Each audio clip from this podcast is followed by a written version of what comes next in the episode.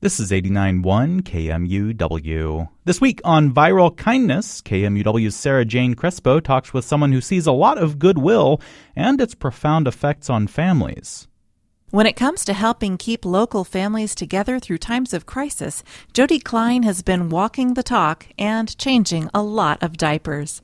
Alicia McLain, a volunteer for Faith Builders, shares Jody's story. Basically, I don't know when Jody sleeps because she's so busy.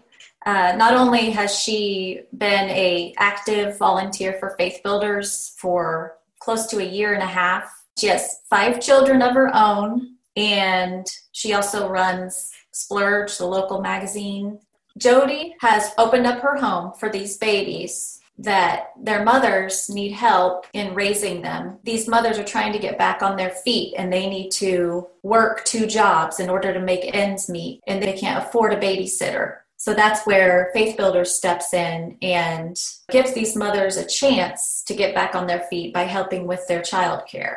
And Jody, she's had two different babies now. The baby she has right now is the one I help with. Her name's Sarah Jane. What do you know? Nice name, right?